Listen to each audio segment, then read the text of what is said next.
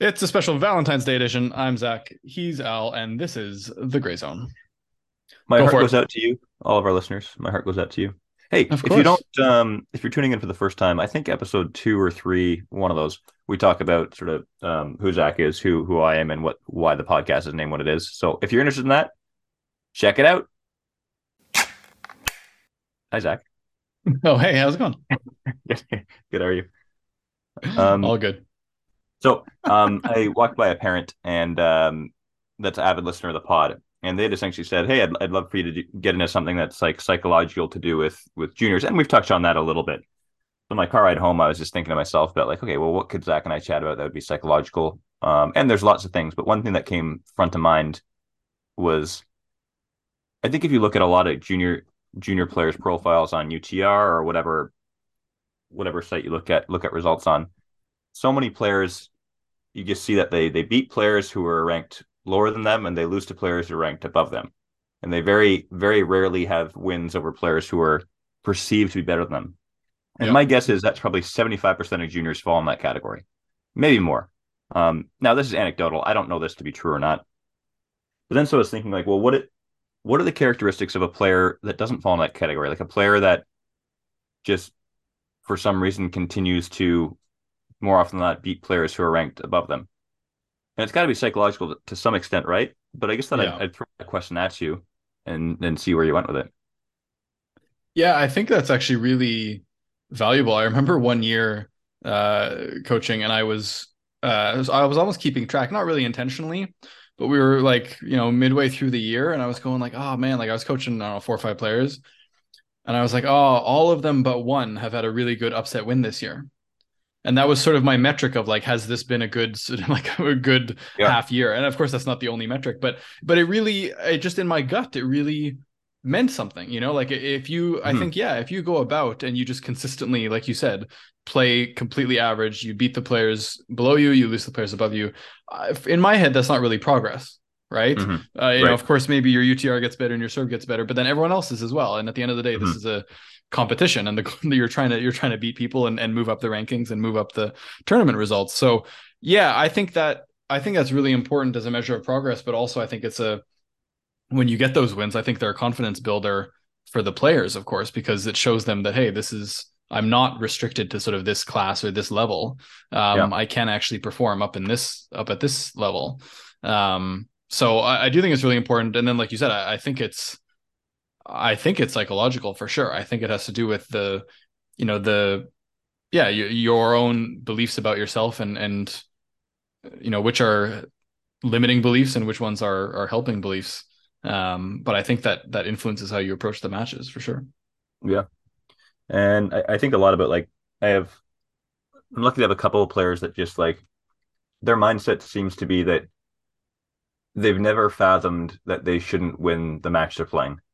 Right? They've just their entire life they've never thought that there's a possibility like at worst they've been like, all right, there's a 50 50 chance I can win. Mhm. Like that's been their mindset at worst. Yeah. At worst, I should say. And I, I don't really know how they developed it, but then I've thought more about it in the sense where years ago, having beers with a couple of coaches, uh, one of my buddies, Moran Mann, who's uh, the director at Richmond Hill Country Club, Lawn Richmond Hill Lawn Country Club, something like that. It's one of the Richmond Hill clubs. Um, he was talking about like high level NFL quarterbacks. He said apparently that like they've they've all done this psychological testing that would suggest that they pretty much all of them fall into the same psychological characteristics, uh, common characteristics um, as each other. Now, I text him to be like, "Hey, remind me what that study was called." Um, but I guess he's too busy of a professional, and he's like actually working in the middle of the afternoon, so he hasn't got back to me yet. But then I started to think like, well, if you if you rated all these players that do have results that are above and beyond, and that just beat continue to beat guys that are higher ranked than them, are there similar psychological patterns with those athletes? Yeah. Yeah. Yeah. I mean, off the top of my head, I think like your, yeah, I think it comes down to, to belief. I think that has to be, that has to be part of it. And then, but then I guess also, you know, your ability, like, I think it's very rare that you're going to have an upset over a higher ranked player where you are in control of the match the whole time sure. right? I think occasionally that happens, but I think it's very rare. I think it's Yeah. more likely that like, you know, it's a tough three set match, or maybe you like you're down four one in the first or five two, and then like oh, all of a sudden it got interesting, and then you won you won the first in the tiebreaker, and then you take the second six three or whatever. Like I think mm. there's going to be periods uh, in those upsets where you're losing and when you're down. And I think, a, I think, like I said, this is just off the top of my head, but I think a player's ability then to, you know, their their grit or their resiliency and their ability to to maintain their focus and their intensity in those moments rather than sort mm-hmm. of fall into the trap of going like ah well now now he's going to serve it out or okay now she's she's got the momentum she's going to win like yeah uh, instead of falling into that trap but continuing uh, not just to believe but also to bring the focus and intensity in those moments um yeah. i think that's got to play a huge role yeah for sure um I remember when I was growing up, I was towards the end of my junior career. I, I played um, in a doubles league, and uh, it was it was a men's league, but women were allowed to play. And I played a lot with um, a player that won a bunch of nationals. She went to UCLA named Petra Marinova. And the most profound bit of advice I've ever gotten from anybody ever was Petra would just say to me all the time, Hey, just keep it close. You never know what can happen. And it's like she just said it in passing. It wasn't it wasn't like it was supposed to be this thing, whatever, but as a player, that's been some of the most true advice I've ever gotten in my life. Or just keep it close and you never know what can happen. Um, yeah. So I thought I'd share that little little story. Um, yeah. The other part of this one too is a few years ago when I was working with Adriano Fortivia and, and Eddie Moran um, in with their organization called called Elevated. For all of our elevated athletes at the time, we had um, we had a very common psychological test done for all the athletes where they essentially answer 500 questions, and it, it's Wait and I asked Eddie as well, Eddie Moran, what the what the name of it was because I forget, and he's obviously too much of a pro as well, so he's probably on court. But um, apparently, like they have more data on this. This testing has been done since the '70s, and they've got more data on this specific um, testing, whatever, for athletes across the world than anybody else in the world. I think I butchered the way I explained that, but it was interesting. So then we we did it with our athletes, and the results came back, and they essentially they surmise these 500 questions into like three or four character traits and I, I remember mm-hmm. like it was unbelievable how spot on it was. It's like this test to a T predicted what these at like what I knew these athletes to be like. Right. And I thought that was re- it's really interesting from a training perspective too, because then the athlete can take that and look at like like one of them was for Matthew Overveld, who one of his things was that he's a perfectionist. And it's like one mm-hmm. of the mm-hmm. things he has to work really hard at to not be a perfectionist. Because if, if you're a perfectionist in tennis, wow, good luck. Um, yeah. But it was interesting for Matt to see. He's also very analytical, so for him to see analytical results that he's a perfectionist, it helped his training a lot in the sense where if there was times that he was overly focused on one little thing of technique that he wasn't feeling to be like, hey, remember, remember the testing said this is something that's going to hold you back. Um, and that was interesting. So I wonder, like, we do all these physical testing. We, we have all these physical testing markers, and we've got all these like, I guess to some extent, like uh, quality norm markers for for a lot of stuff. And I wonder if we need to have more psychological markers so that kids from an earlier age have a better understanding of who they are psychologically and maybe the way that they need to look at things or overcome things to have more of those upset wins over players that are ranked higher. Yeah, I mean that's that that last bit especially I think is super interesting. I mean, as part of my as part of my master's, one of the things we had to do was was develop, uh, you know, what uh, Own the Podium uh, calls a gold medal profile, which is like, uh, you know, what are the what are the things, the attributes required, or what are the attributes of a gold medalist in your sport. Um, cool. And it's, you know, in tennis, Olympic medals don't quite have the same meaning as with other sports that follow the sort of quadrennial schedule. But uh, so I defined it as sort of top 10 um, ATP because I had to, it would have been too much work to do men's and women's. So I focused on the, the men's side of things. Um, but then part of that, obviously, you have to list the technical, the tactical attributes, and you have to have norms and they have to be backed by everything. And then, of course, there's also the mental stuff.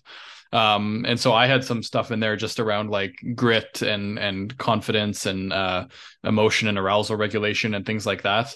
Um, mm-hmm. and there are like scales and tests that you can do to measure, um, and those have to a certain extent been been um, validated. But um, but the personality type stuff is interesting. I mean, I know like Myers Briggs, obviously, if I shouldn't say obviously, but you know, Myers Briggs is the like INTJ, ENFP, that sort of thing.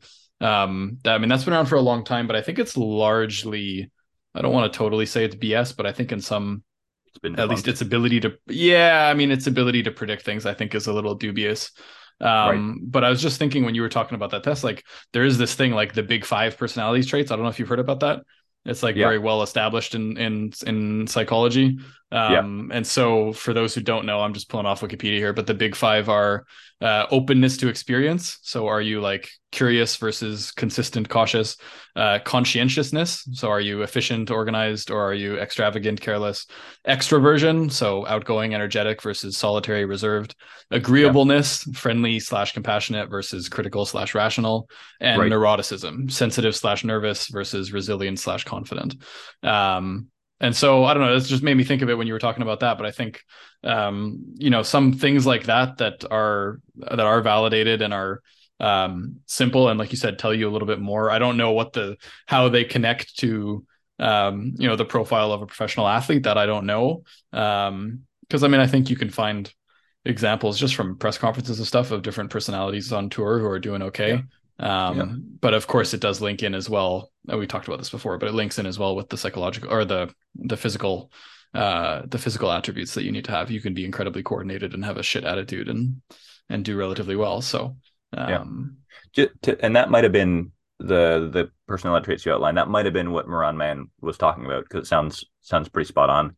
But the, mm. the only thing as well with that that podium stuff is, I think sometimes athletes might project a certain persona on the podium that might not right. actually be like intrinsically who they are or like who, who they actually are inside which That's is a great point.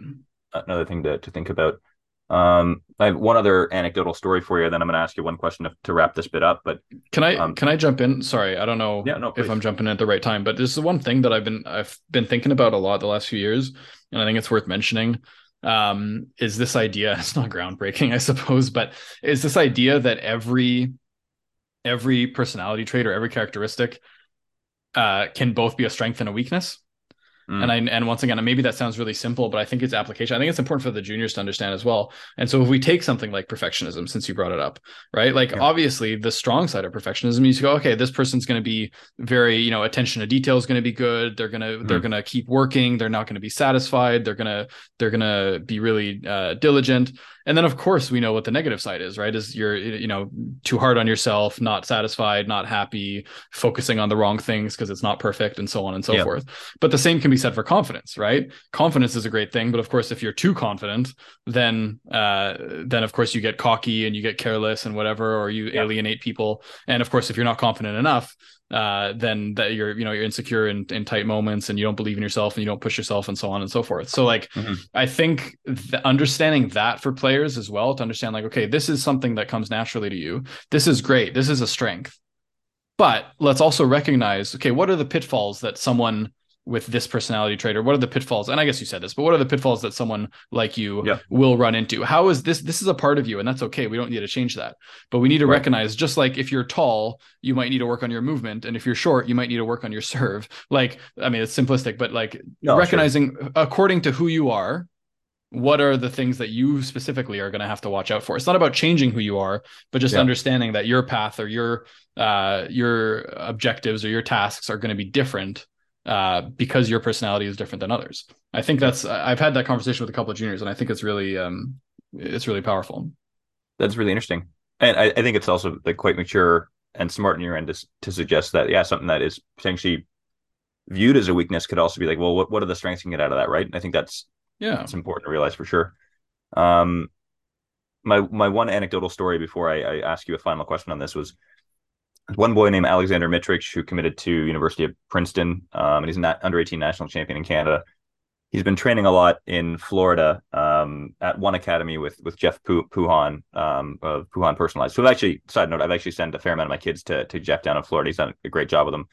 But anyway, Alex came back and he'd been playing a lot of Battle of Bocas, um, which are these high level UTR events uh, in Florida. And he quickly kind of went from like an 11 to like getting over over a 12 in a short period of time so when he came back and I was he was at nationals, I was just shooting the shit with him because I really liked the kid. And I was like, hey man, if you don't mind me asking, like what what changed? Like how is it that you went from where you were and in a short period of time being over a 12? Um, and he thought about it for like he didn't even think about it for that long, but he's, he's like, honestly, I just stopped giving guys respect. I'm like, what do you mean? Um, and he's just like, I just thought I just had the mindset that um, what I was normally doing against another 11 was good enough to be the 12. Mm. And it was kind of like really interesting where he gets like clearly he's got a lot of belief in himself, but he also I think has this mindset where like what he's doing is good enough. And I think if you if you hear of all these post match interviews on the WTA or ATP, it's so rare that somebody is like losing a match or getting killed, and they say, "Oh, I just started going for more and I won, and I came back and won." Like it almost seems like the answer on those things, like, "Oh, I just I always I just put a couple more balls in the court and then kind of went from there." It seems like the answer yeah. in tennis a lot of times is like to, to put a couple extra balls in the court, which I thought was an interesting psychology that Alex um, figured out. Um, yeah. Guess, unless you have something to add to that, my one question for you is if you're a player or a parent listening to this, I mean, we've outlined some personality trait stuff, but like, how would you suggest that a, a player or a parent, like, h- how do they overcome the whole thing of like beating players who are higher ranked than you? I mean, I think I think we've outlined some good things already. I, I think, like you said, uh, you know, be you know, be aware of yourself. I think be aware of your own game and your own personality as well, because uh, not to not to put the damper on what you've been saying, but of course, there's also the players who think they can beat everyone. Yeah. And then and then they go in and, and then and they can't. and then that's right. hard for them to accept and that maybe affects the way that they play because they feel like, yeah, I should uh, no, my game's good enough. I can beat him. it's like, well, no, you might actually have to make a couple of tactical adjustments here because uh, cuz you're not going to beat him. Um, so I mean, I think like know your game and know yourself really well is big. Um, but then also, yeah, like like your friend said, understand that if you make it close, anything can happen. And junior, t- I mean, junior, especially in junior tennis, right? Mm-hmm. And so I, I think like don't ever don't ever sell yourself short in that regard. I, I, guess that's the difference. Is the difference between I will beat him or her and I can beat him or her. That's the right. difference, right? If you go in feeling like you will beat everyone, then you're in for a rude awakening. But you should right. never go in feeling like I can't beat this person.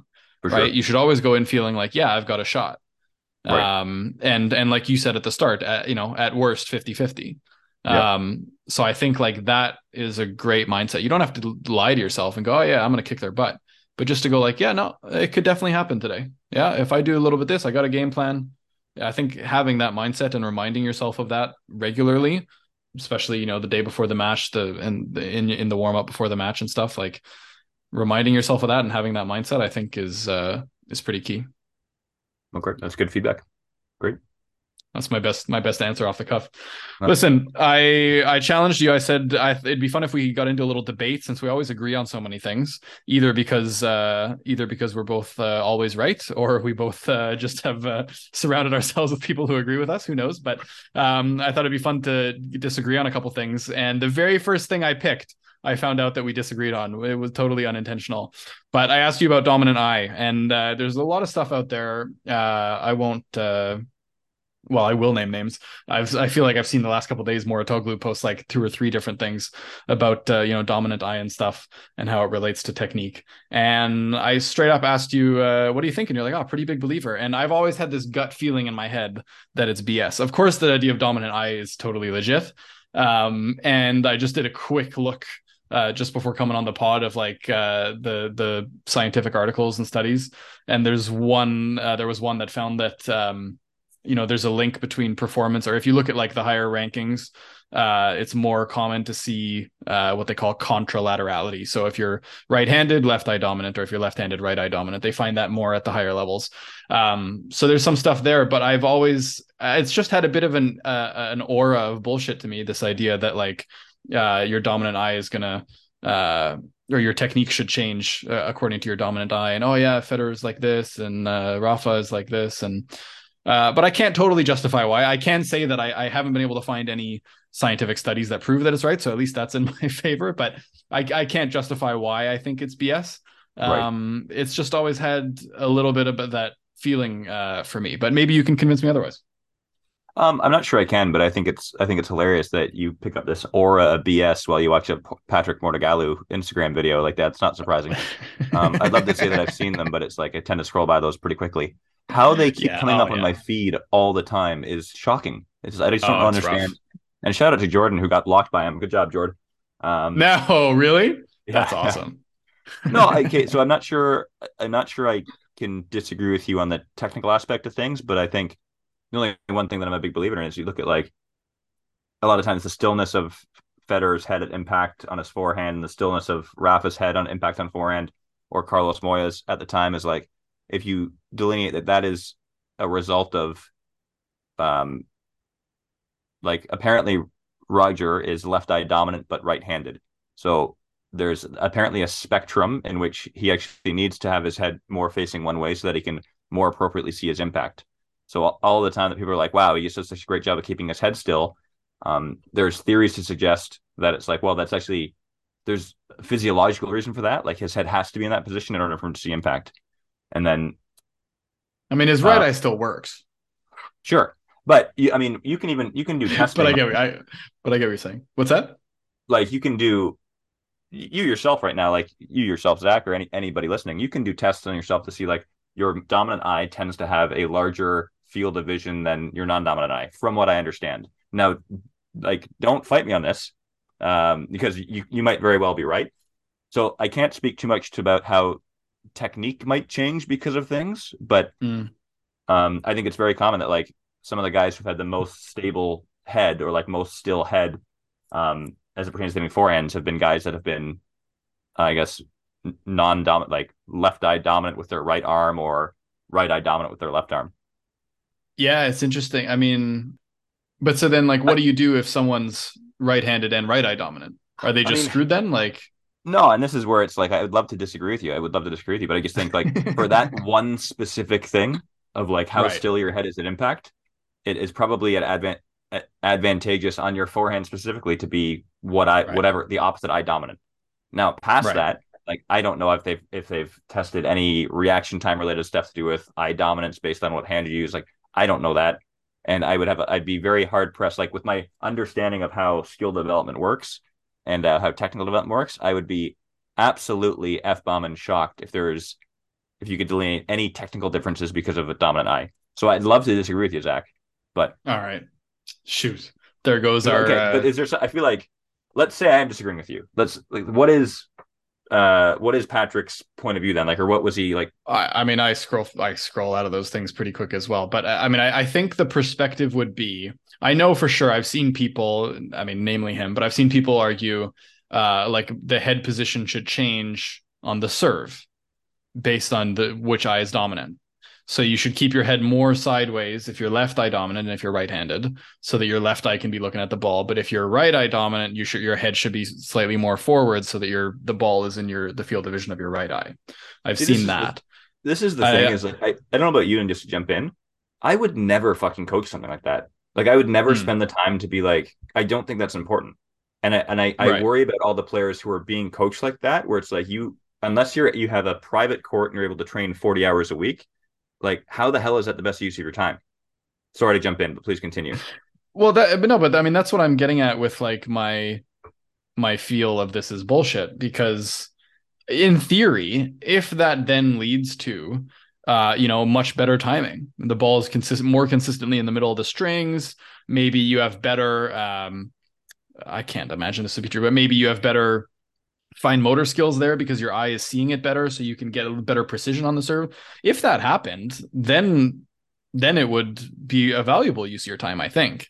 The only thing is is i just can't imagine that it has that big of an impact. That's that's yeah. where it breaks down for me. But if it did have that impact then i think it'd be very beneficial. But i yeah. i have the same reaction as you. I look at it and i go like really? Like yeah that like, why don't you fix the eight jillion other technical things that are wrong with your serve right. instead of dealing with that? I mean, my right. buddy has a good story. I did, I, my buddy has a good story. At one point, his um, it's the benefit of having all these Swedish legends in, in tennis, but he, he, was coaching a kid who got the chance to go and practice with Edberg. And this was just after or during the time that Edberg was coaching Federer.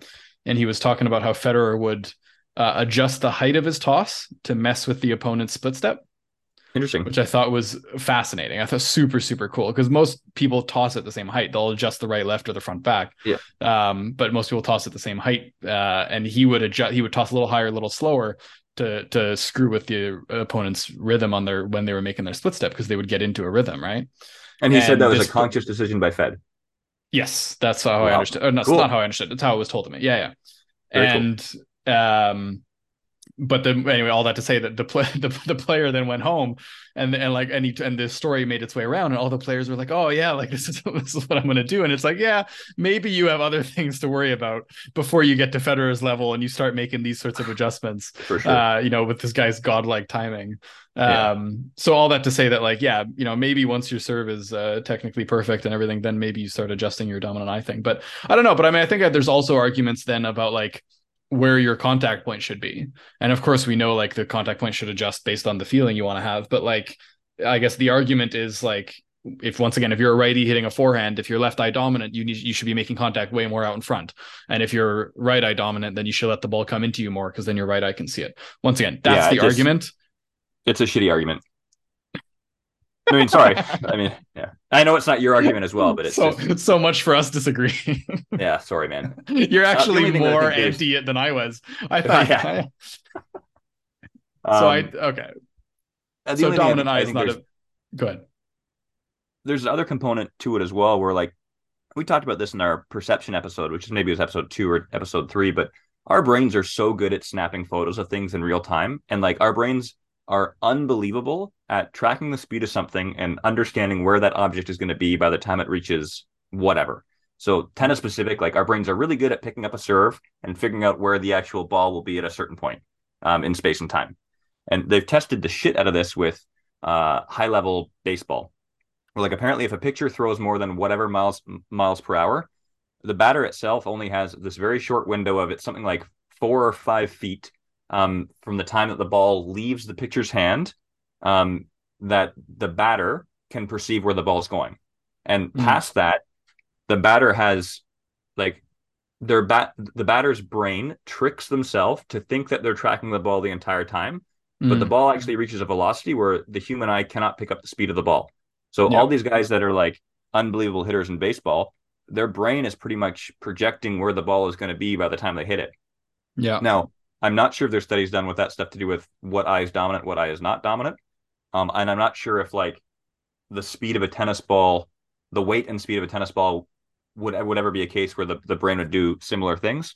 But uh, that was really interesting. Like this is like Yeah. on a side note, I think it's just interesting the, the, the way the brain works. But um, yeah, I, I'd be curious how much of it is just like our brain is figuring shit out versus like how much do we actually see the ball hit our strings? You know? Yeah. Well, I mean, I think it's been proven that we don't see the ball hit our strings. Um, just the like, yeah, the refresh rate of our eyes versus how long it spends on the string bed. Um, but yeah, then I mean, I do think like Oh, a you, lot of no, I was just say like I do know. I remember looking into this a few years ago and reading up on on sports vision and stuff, and there's a lot of interesting stuff. But I think a lot of um in, in tennis, a lot of our vision is uh, we're using our peripheral vision a lot um, Hmm. because the ball's moving too fast for us to track. Like the human eye is is actually terrible at like tracking an object, like fixating on it if it's moving. Like we can only do it at very low speeds, but we are, like you said, very good at picking things up in peripheral vision and and calculating where it's going to be. Um, uh, So once again, I guess maybe there's an argument then that if like uh like you said if if your field of vision in one eye is bigger than the other then that would help your per- peripheral vision because i think peripheral vision is the most important thing for Yep. like if you people uh, for perceiving well in tennis Yeah. um so maybe there's an argument there but uh And I would Yeah. I, I would support that in saying if you look at like photos of Andy Roddick um, hitting his forehand, his head's looking straight forward, mhm. right? And he now he's a right-handed right eye dominant, but most guys that appear to be right-handed right eye dominant or left-handed left eye dominant, they're generally looking forward at impact in photos. Now, of course, you can find situations where that's not the case, right? But how do you know how do you know he's right eye dominant um, I asked him. No, don't call me on that, Zack. No, I, I just assume. I assume.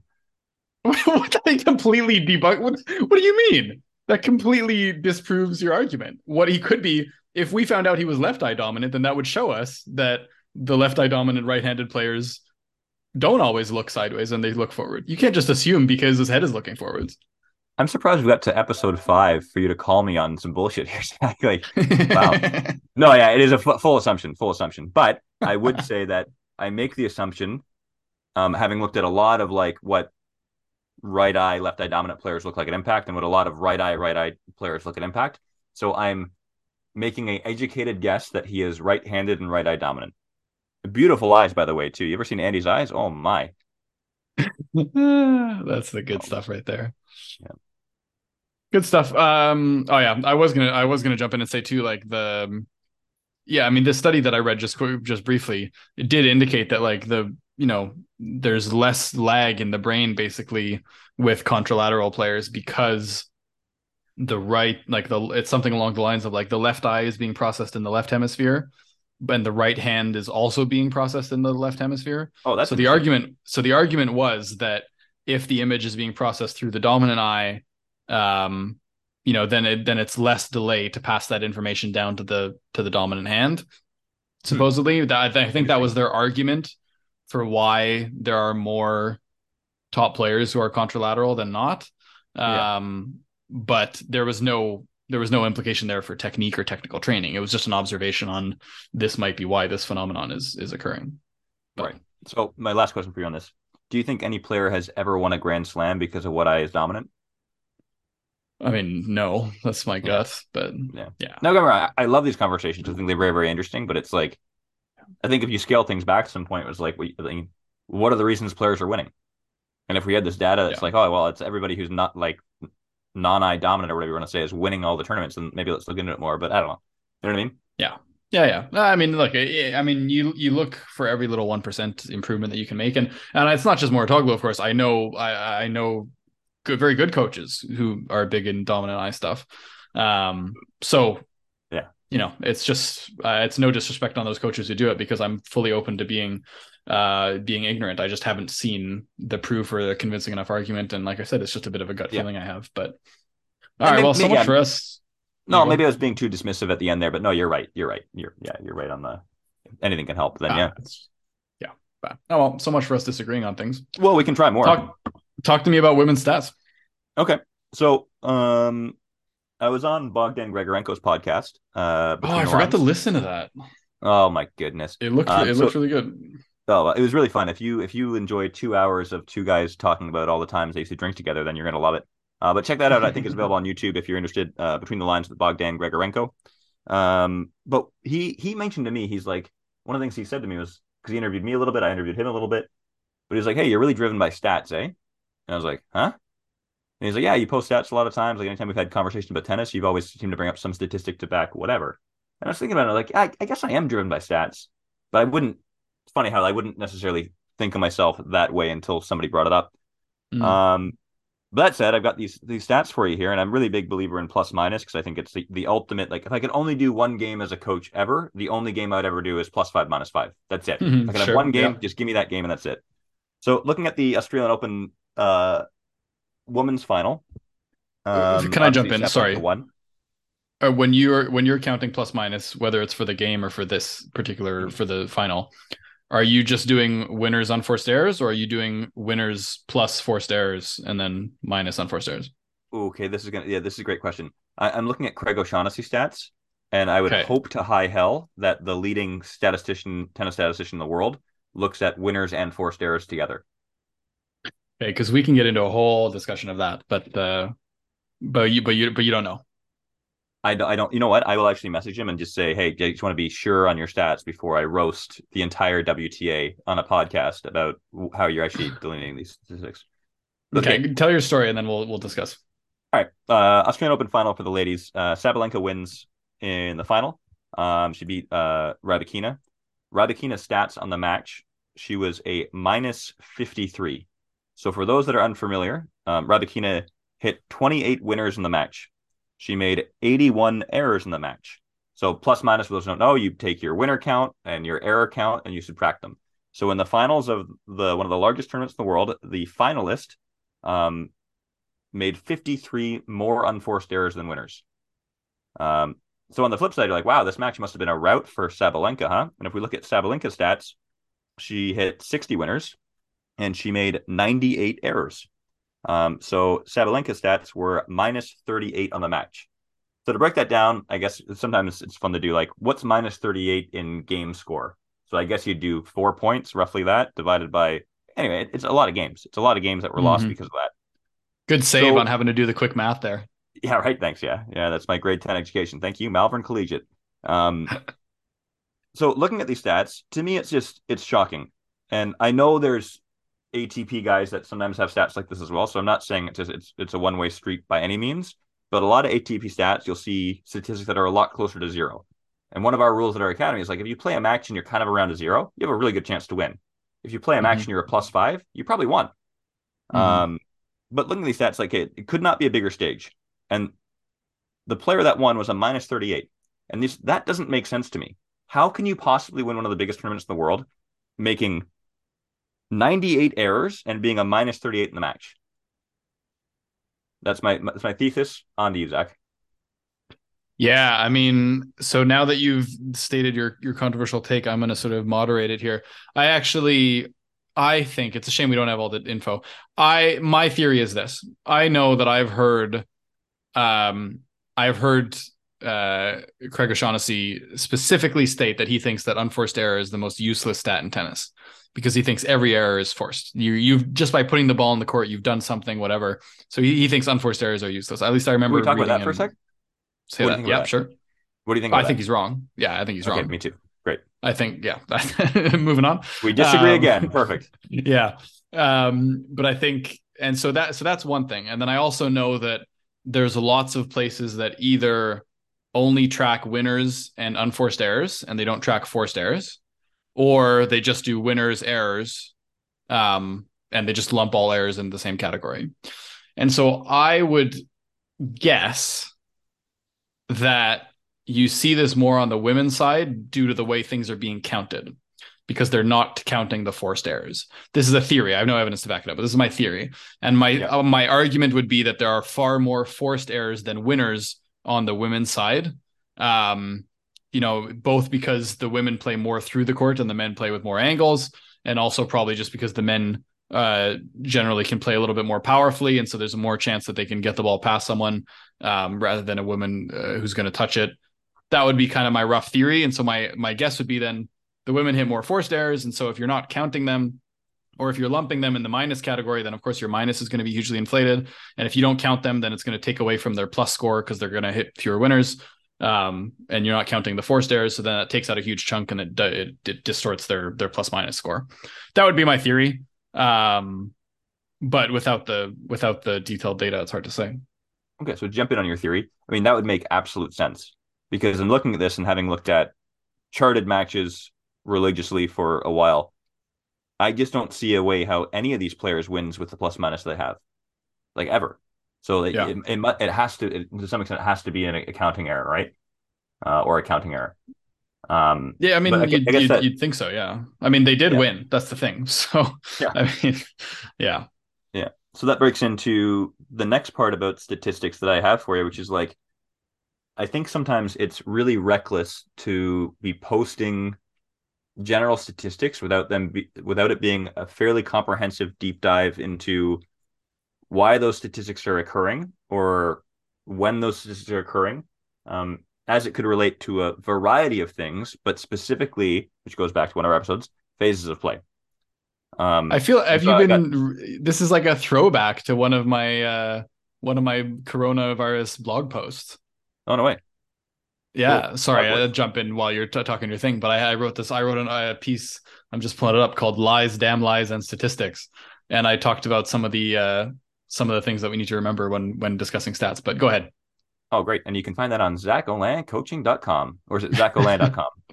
Let's go with Zack Ohlin because you know oh, that's how it's pronounced. But but, but uh, yeah, Swedish, not Quebecois French. Although fair enough, I'm born there. So uh, right. Zack Ohlin, uh, Z A C K O H L I N dot com. Nailed it. Nailed it. Love the plug.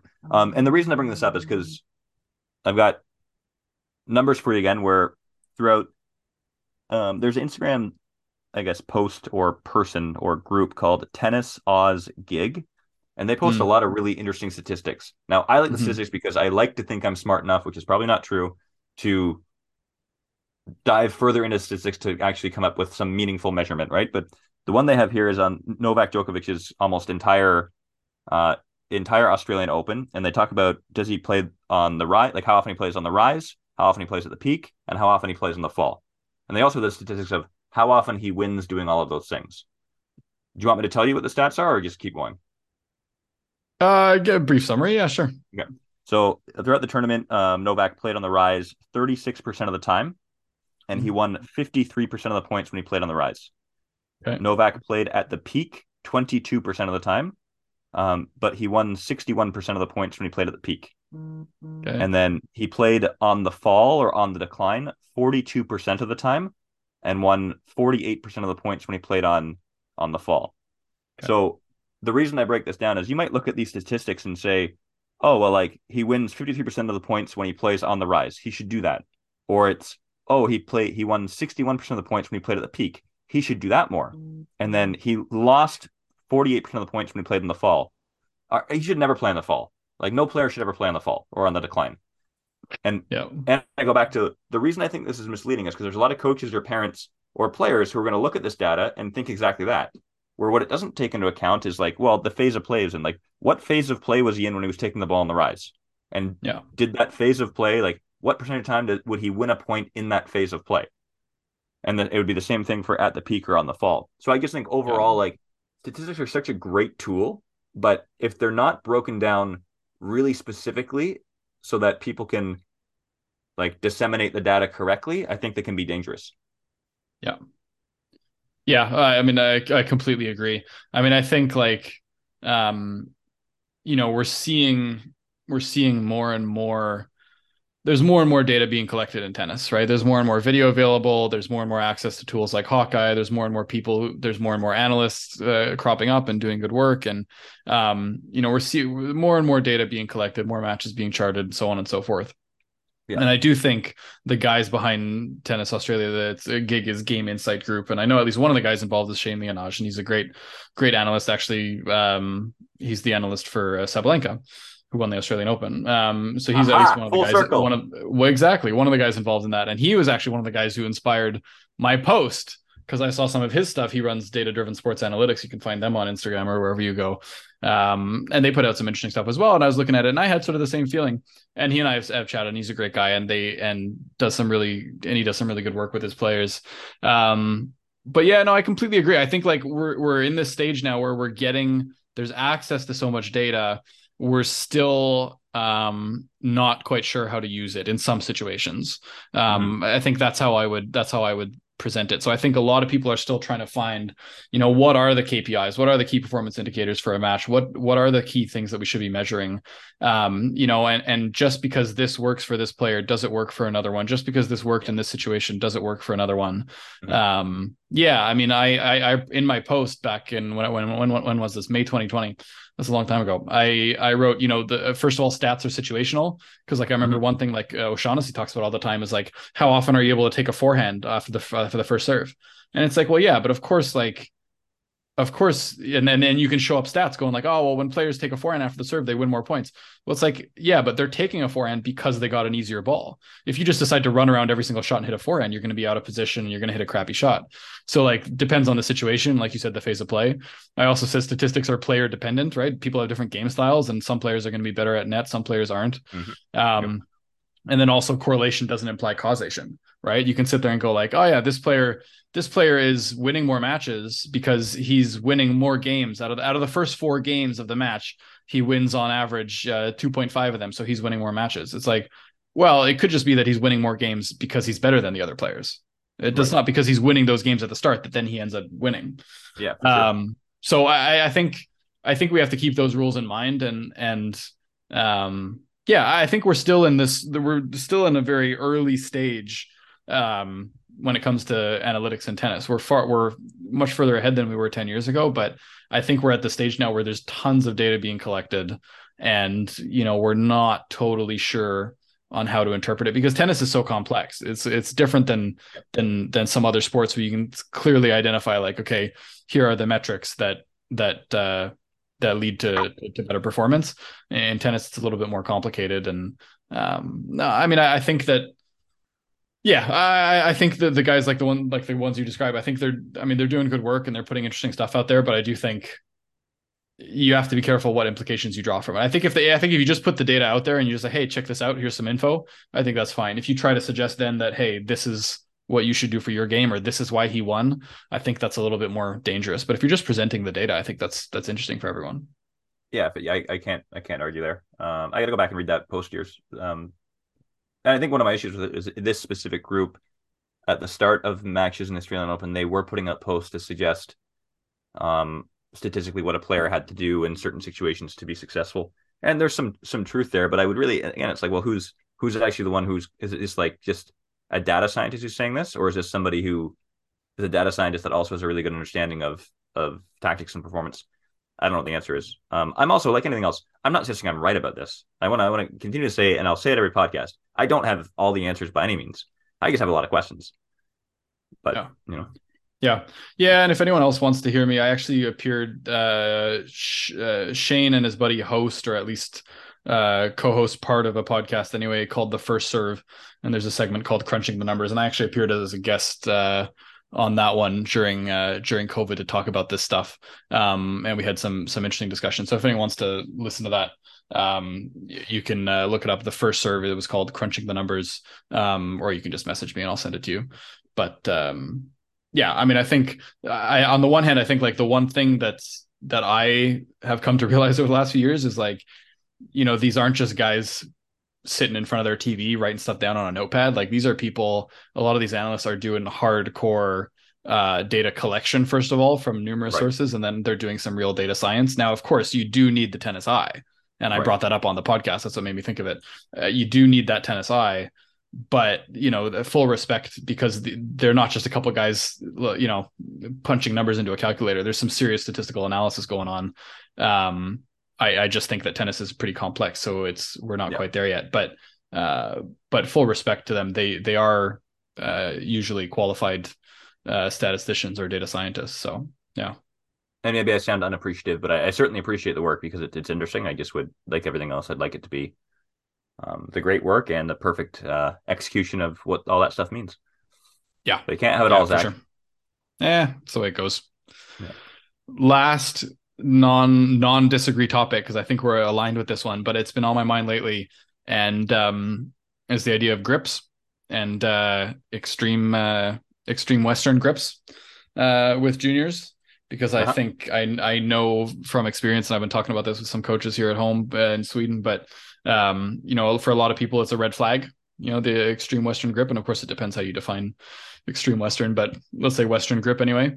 Um, and I generally speaking am of the am, am of the opinion that you know I I don't know about like under 10 maybe under 12 level. If I would change it I certainly wouldn't develop it. And if I were developing someone from a young age then I would certainly address it. But sure. um once they're older I am essentially of the belief that it doesn't make a difference. And like you know maybe you have a little bit more difficulty on low balls but I've heard so many times uh, like oh it's going to be tough to handle fastballs or oh you're not going to be able to hit flat uh, or you're not going to be able to hit hard. And i've just coached too many uh, really good players who can do all of those things with extreme grips um, to to believe it. You know i think there's there's so much more uh, more to hitting a good ball than uh, than that. But it sounds like we agree on that i think. Unfortunately yeah. Um, no i think i think to your your point that you eloquently outlined at the start if it were up to us, everybody would have grips that allow them to do everything in every situation. Now yeah. that Western grips um, get lumped in this category of like there there being tactical limitations. Um, and maybe that's true, but I think a lot of players have tactical limitations as well. So I'm not sure that like um, a grip alone is solely responsible for any tactical limitations. Um, but I will say, like like you mentioned, the common one with a Western grip is like, oh, if the if the ball gets low, it becomes challenging. And I had a couple players they were younger that had Western grips, and uh, ironic, I mean, they were still under the age of 12, so I actually changed their grip from that. But I got a little bit defensive because every coach and their mother came up to me and saying like, you got to you got to change the kid's grip, you got to change the kid's grip, and because of the age they're at, they were like, okay, yes, there was time to do it, so we did it, and it's it's been it's been a, a good call. But that led me down this mm-hmm.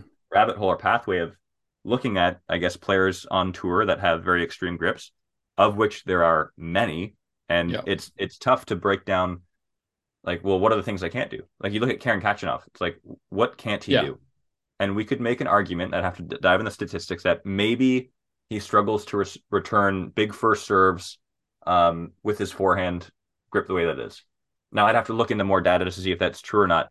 But the one you mentioned with like the height of the ball, and people to say, yeah, well, if the ball gets below their knee, it's going to be very, very tough. It's like, okay, go watch go watch an ATP or WTA match and look at how often the ball actually travels below somebody's knee. Mm.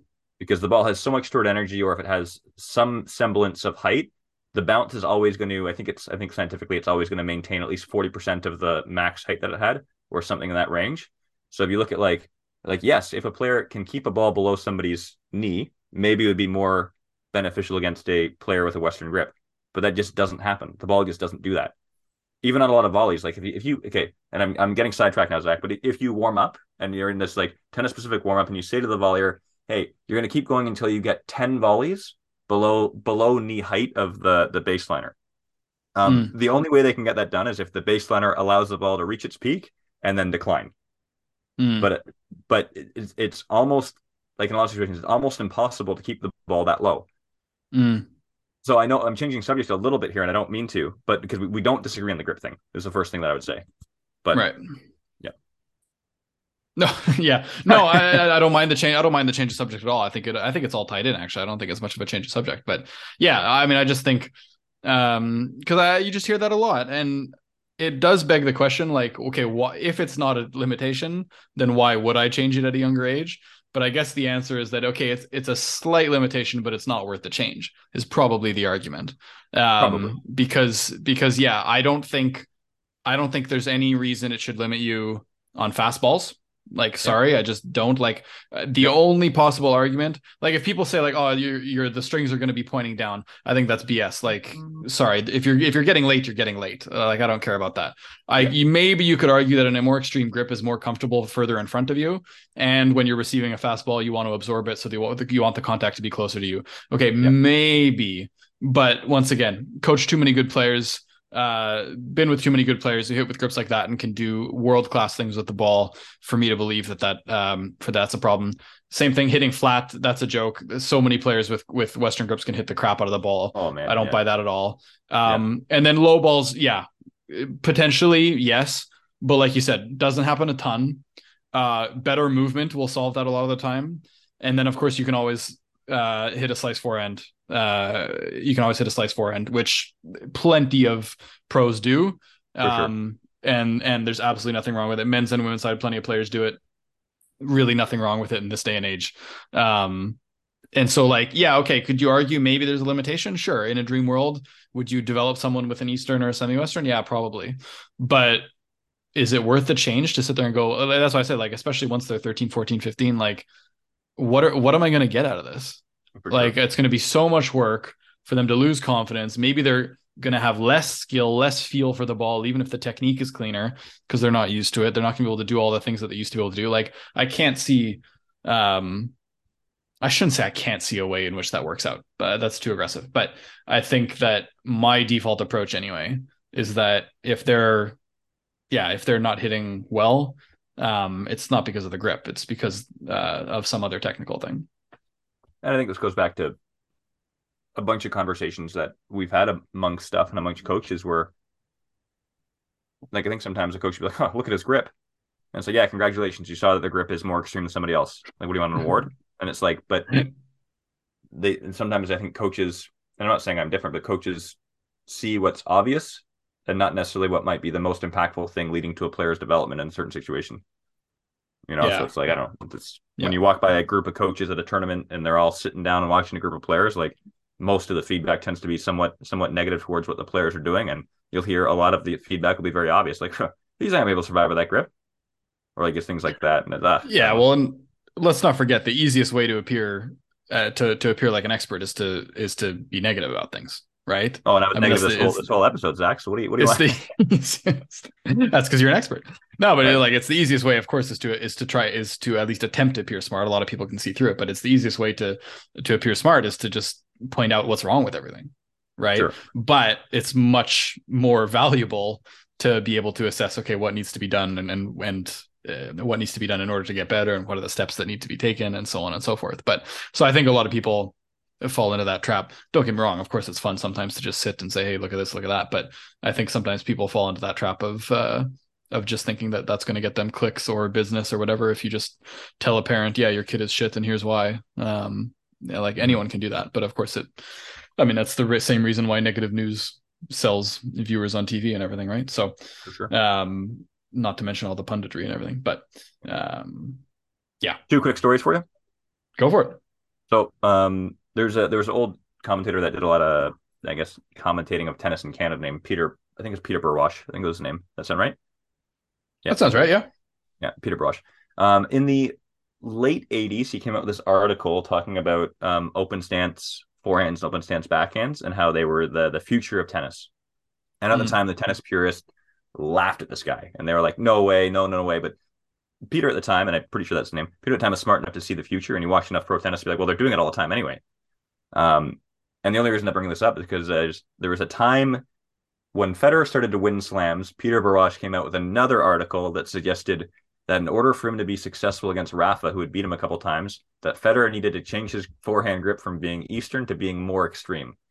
And I thought it was the boldest article ever written, and it has not held up. But it's another example of a guy that at one time saw something and was really, really right about something, and then could not have been more wrong about something else. And it's interesting, yeah. right?